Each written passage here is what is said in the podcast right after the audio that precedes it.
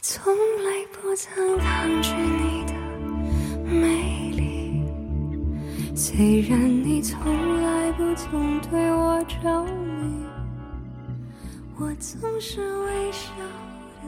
周末在家闲着的时候，看完了前段时间上映的《前任攻略》，不得不说这是一部走心的电影，非常喜欢它。之前也有在节目里提过，说对这部片子很感兴趣，因为我觉得它一定会告诉我们很多道理。那现在看完之后，心里复杂的感觉也没有办法很准确的表达出来，只是脑海里反复的重复着那句台词：不是每个人都能叫前任，而前任也并非只是某一个人，他是每一个走过的人在你心里留下的痕迹。对于每段感情来讲，前任都可能会成为致命伤，有的人选择放下，有的人选择深藏，但是不管如何。都像这句台词所说的一样，我们所经历过的爱情，最终都会在你心上留下痕迹。它可能会随着时间慢慢的消失淡去，但是不要忘记，正是这些过去，才让我们变成现在的我们。我们应该感谢生命里走过的那些前任。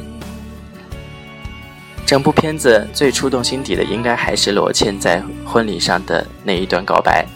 还有梦云走进罗茜房间的那个剧情，一种莫名的心痛在心底蔓延。我们对爱情最初的幻想是这样的吗？一个从小一起长大的青梅竹马，一直走到最后。可是，在我们每个人的生活里，很少会有人遇到这样一段感情，而且再深的感情也抵挡不住缘分的交错。在爱情里，我们都是普通人。不会遇到像电影里的那种情节。如果相爱了，不要分开。